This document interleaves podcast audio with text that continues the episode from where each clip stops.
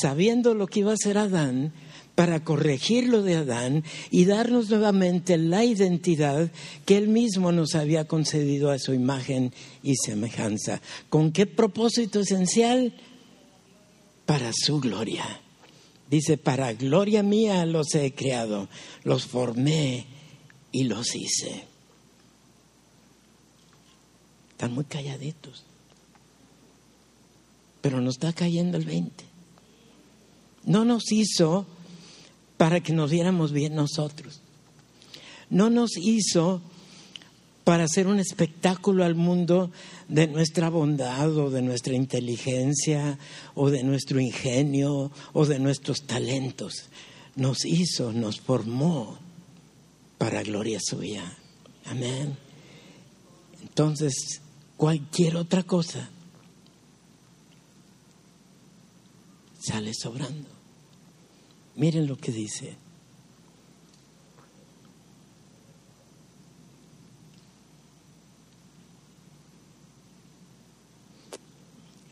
La siguiente pantalla. ¿Pueden leer conmigo? Si pues coméis o bebéis o hacéis otra cosa, hacedlo todo para qué? ¿Para qué? Denle un aplauso a Dios, porque solo Él merece la gloria, el reconocimiento. Solo es de Él, no nuestro. Pero nos da el privilegio de ser instrumentos para reflejar su gloria. Y todo lo que hagamos, todo lo que comamos, pues más rico que nos hagan el desayuno el domingo en la mañana lo comemos para gloria de Dios, con gratitud por el talento que les dio a nuestros hermanos, por la provisión que ha dado para que los hermanos nos puedan dar a nosotros, por la ricura del alimento que preparan y que podamos disfrutar dándole gloria a Dios. Aleluya. Gloria sea a Dios. La siguiente pantalla no está muy clara, pero y no está tanto para que la leamos, pero es para que reconozcamos que una de las maneras en que podemos ser participantes de la naturaleza divina es dejar que el fruto del Espíritu Santo se desarrolle en nosotros.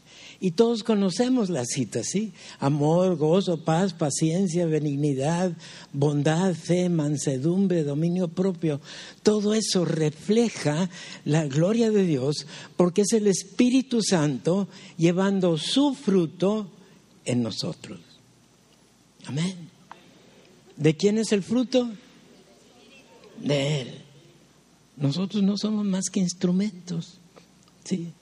Y podemos tener el conocimiento, podemos servir, podemos tener dedicación, fidelidad, compromiso, consagración, porque siendo parte de su cuerpo, reflejando su gloria, cumplimos con el propósito por el cual estamos aquí y particularmente por el cual hemos sido integrados a su familia y a la iglesia. ¿Para qué? Para la gloria de Dios. Aleluya, aleluya. Sí, es, miren, además, esta no es la única forma en que el Señor se glorifica en nosotros. Di conmigo, en su gracia, Él nos ha concedido que seamos hechos partícipes de su gloria. Y miren, eh, en Romanos 8, 29 y 30, ese que yo creo que sí lo podemos leer, dice, porque a los que antes conoció, ¿cuándo? Desde antes de la fundación del mundo te conocía. También los predestinó para que fuesen hechos como conforme a la imagen de su Hijo y a los que predestinó, a estos también llamó. Y a los que llamó, a estos también justificó. Di, por gracia, he recibido la justificación, el perdón de mis pecados, el haber sido declarado justo, no por mis méritos, sino por los méritos de Jesús en la cruz. Y luego termina diciendo algo medio peculiar. El pasaje termina diciendo, a estos también glorificó. Y pudiéramos preguntarnos, bueno, que no eh, la glorificación viene después. Si nos vamos estrictamente a un punto de vista teológico, la glorificación es el punto final de ser redimidos. La glorificación, lo vamos a ver más en detalle al ratito, pero ¿sabes cómo te ve Dios a ti hoy? Te ve glorificado. Porque a los que antes justificó, a estos también glorificó. En lo que a Dios concierne, desde la perspectiva divina, Él ya te ve a ti perfectamente glorificado. Tome en cuenta eso con lo que voy a decir más adelante. Él ya te ve así. Porque Él nos ve como producto terminado. Y luego en Filipenses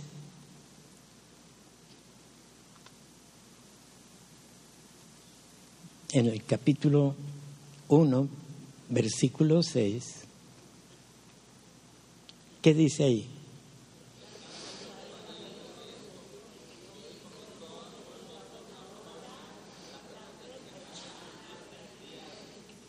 Miren, la eternidad no tiene interrupciones. La eternidad no tiene paréntesis. Algunos dicen, bueno, la, eternidad se interrumpió mientras está el tiempo transcurriendo en la tierra. Si la eternidad se interrumpiera, dejaría de ser eterna, porque la eternidad no tiene principio, no tiene fin y no tiene paréntesis ni interrupciones. O sea, que al ser redimidos en lo que a Dios le concierne, de la manera en que Él nos ve a nosotros, ya como creyentes redimidos, ya estamos juntos con Él en lugares celestiales con Cristo, como dice Efesios. Ya estamos allí. Ahora, todavía estamos transcurriendo tiempo aquí, pero nuestro destino es eterno. Di conmigo, mi destino es eterno y la eternidad no en otro lugar, sino en la presencia misma de Dios.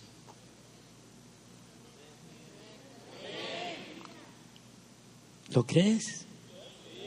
Dale gracias a Dios. Porque no es por ti, no es por mí, es por lo que Él hizo en la cruz. Solamente, porque no hay otro nombre debajo del cielo, dado a los hombres, en el cual podamos ser salvos. Y Él va a terminar la obra. En otro lugar dice que Él es como el alfarero. ¿Sí sabes? Ya, ya no vemos los alfareros trabajando mucho aquí, cuando menos en Tijuana. Pero ¿qué hace el alfarero? Toma el barro lo pone ahí en su mesa y generalmente la mesa es giratoria y comienza a trabajar en ella y al ratito tenemos algo hermoso. Y así está Dios trabajando en ti y trabajando en mí. Y estamos siendo transformados, como dice la palabra, de gloria en gloria. Y cuando finalmente llegue ese momento en donde Él termine su labor de alfarero. Ya experimentamos, no se ve muy claro allí, pero ya experimentamos un espíritu nuevo. Esa es la justificación. Y estamos experimentando un alma, una mente limpia. Esa es la santificación.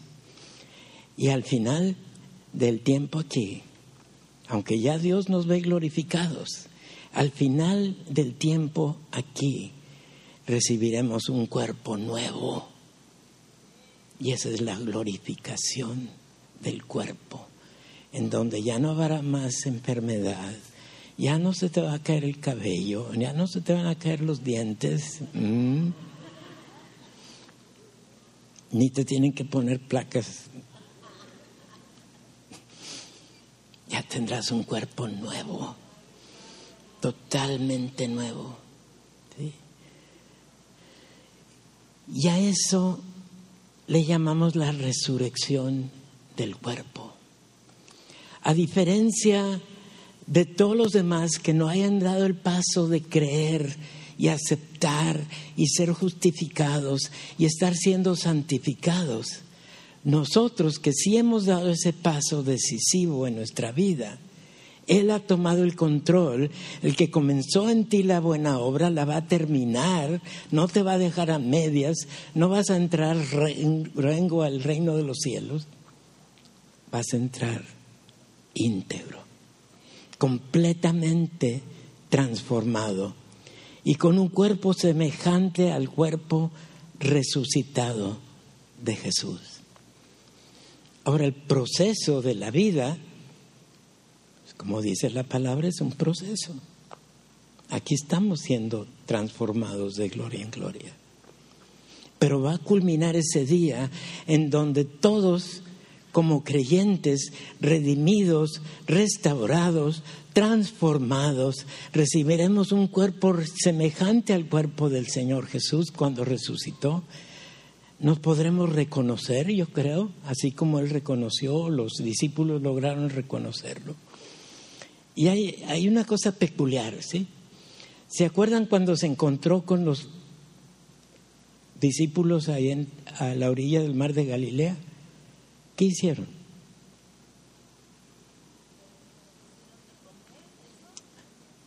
Estuvieron desayunando.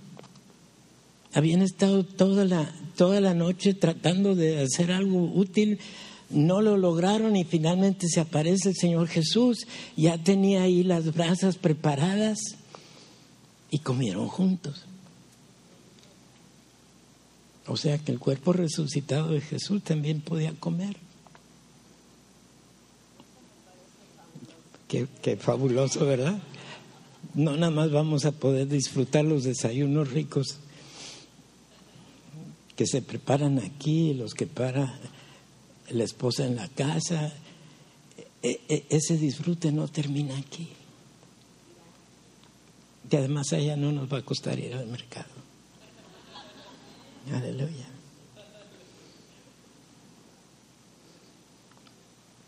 Dice en Filipenses 3:21. No, no sé si se logra ver bien la, la pantalla.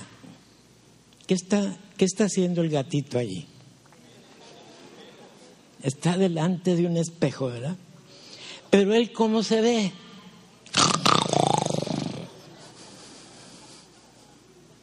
Así vete tú, como producto terminado, reflejando la gloria de Dios. Porque dice, el cual transformará nuestro cuerpo vil. ¿Para qué? Para que sea semejante a su cuerpo de su gloria. Aleluya. Bendito sea el Señor. Filipenses 3, 20 y 21, sí. En, en el 20 dice, mas nuestra ciudadanía, ¿en dónde está?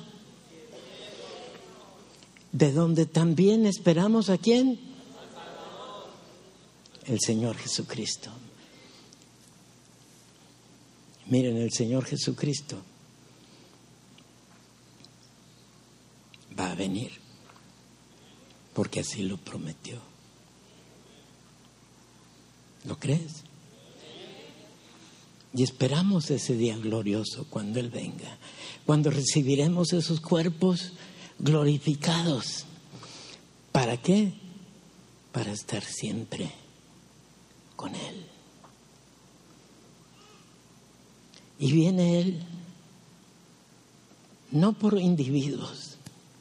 Y esto nos debe caer muy en claro. ¿Quién o qué es la novia del Cordero? La iglesia. Lo sabemos. Pero hay que entender que Él viene por la iglesia de la cual nosotros hemos sido a la cual nosotros hemos sido integrados y viene para qué? ¿Qué dice la siguiente pantalla? Dice para presentársela como gloriosa para sí. Una iglesia que no tuviese mancha, ni arruga, ni cosa semejante, sino que fuese santa y sin mancha. ¿Por qué? Porque se portó muy bien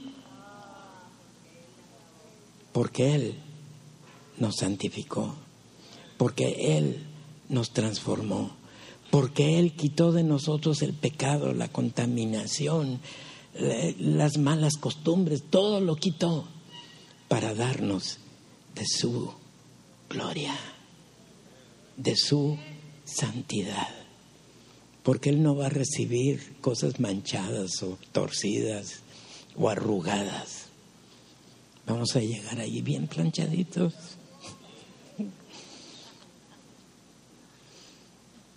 ¿No te da gusto?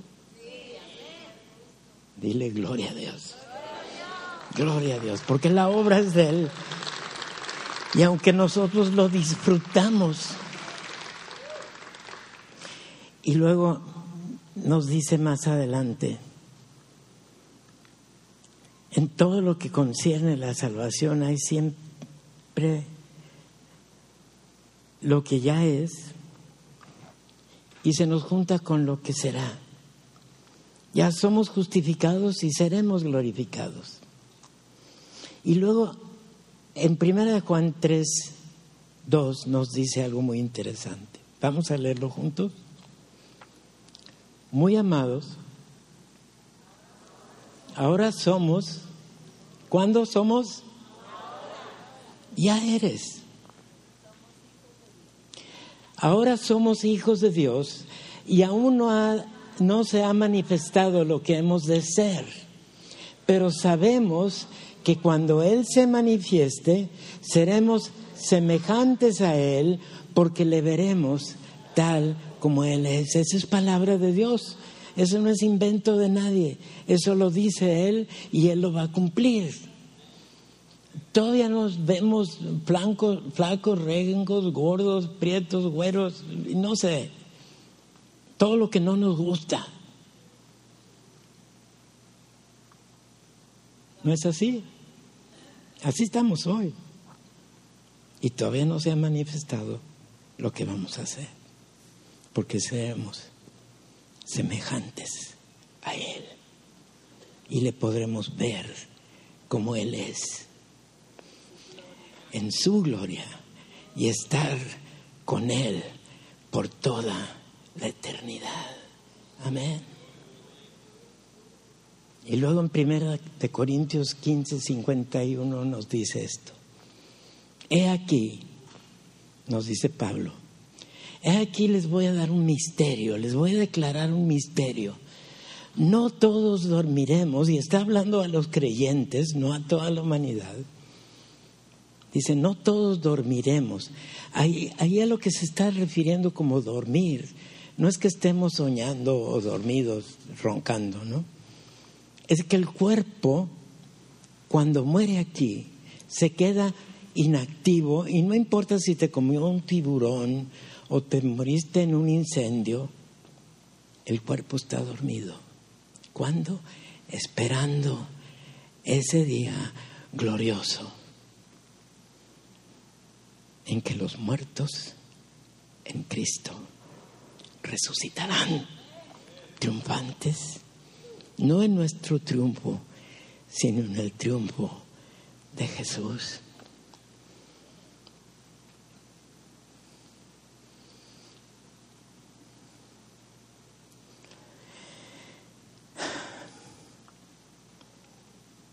Si recuerdan lo que leímos en Romanos 8, ¿verdad? Somos llamados, somos justificados Y ya ante Dios hemos sido glorificados. Amén. Y dice 1 Corintios 15, 52, en un momento, en un abrir y cerrar de ojos, a la final trompeta, porque se tocará la trompeta y los muertos serán resucitados como incorruptibles. O sea, si se lo comió el tiburón, no importa. Cuando resuciten, van a resucitar con un cuerpo glorificado. Y nosotros, dice, seremos transformados de qué? De este cuerpo a un cuerpo glorificado. Amén. Y luego en 1 Tesalonicenses 4:16 dice así, porque el Señor mismo con aclamación, con voz de arcángel y con trompeta de Dios, descenderá del cielo y los muertos en Cristo resucitarán primero.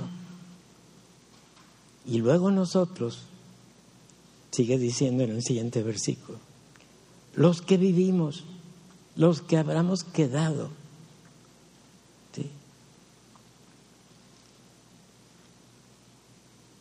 ¿Qué dice? Juntamente con ellos seremos arrebatados en las nubes para recibir al Señor en el aire y así estaremos esa es la esperanza gloriosa de los hijos de Dios. No esta vida, no en lo que batallamos aquí. Y hasta dice esta leve tribulación de nada, de nada importa. ¿Por qué? Porque vamos a pasar toda una eternidad en su presencia. Amén. Toda una eternidad disfrutando de su gloria. Amén. Y por eso nosotros seremos glorificados para, ser partícipes de su gloria. Y luego en Judas, en el capítulo 1, versículos 24 y 25.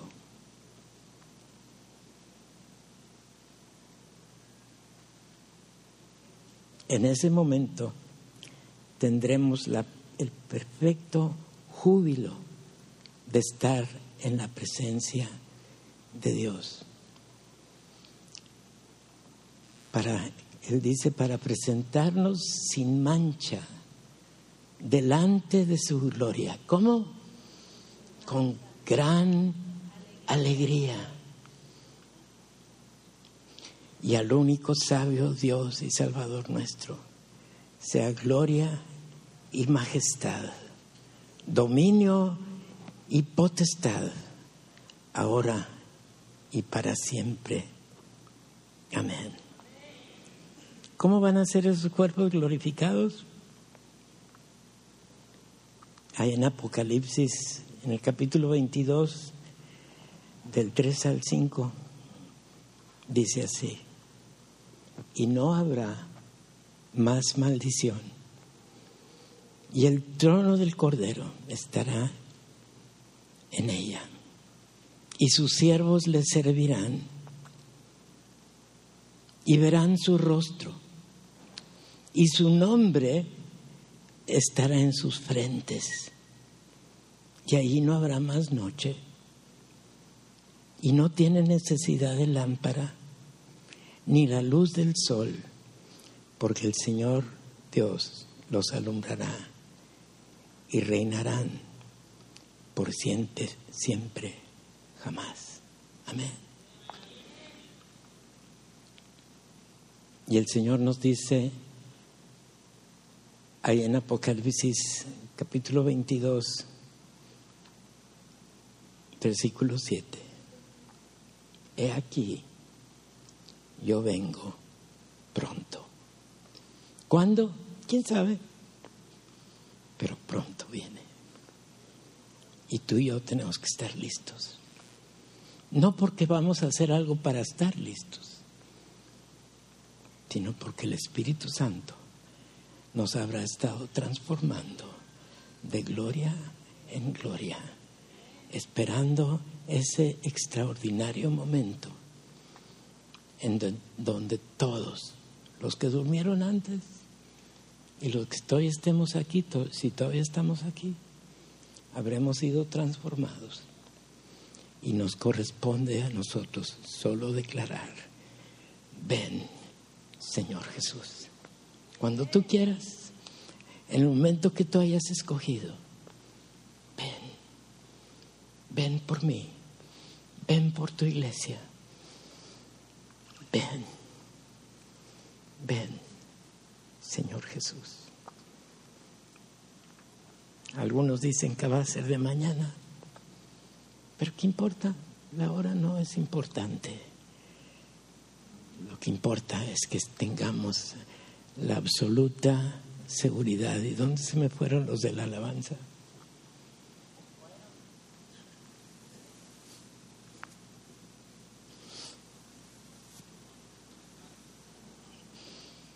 Hay un canto viejito y se acordarán que como yo estoy viejito me gustan los cantos viejitos, ¿verdad? y dice así la letra. Cuán gloriosa será la mañana cuando venga Jesús el Salvador. Los creyentes unidos como hermanos. Bienvenida, oiremos del Señor. No habrá necesidad de la luz del resplandor ni el sol dará su luz, ni tampoco su calor. Allí llanto no habrá, ni tristeza, ni dolor. Porque entonces Jesús, el Rey del cielo, para siempre será el sustentador. Esperamos la mañana gloriosa para siempre estar con el Señor, cuando reine el gozo y la alegría en presencia de nuestro Redentor porque no habrá necesidad de la luz y el resplandor. Ni el sol dará su luz, ni tampoco su calor. Allí llanto no habrá, ni tristeza, ni dolor. Porque entonces Jesús, el Rey del cielo, para siempre será el sustentador. El cristiano fiel y verdadero, y también el obrero de valor, pues la iglesia esposa del Cordero, estará en los brazos del Señor. Y no habrá necesidad de la luz del resplandor, ni el sol dará su luz, ni tampoco su calor. Allí llanto no habrá, ni tristeza, ni dolor, porque entonces Jesús, el Rey del cielo, para siempre será el sustentador.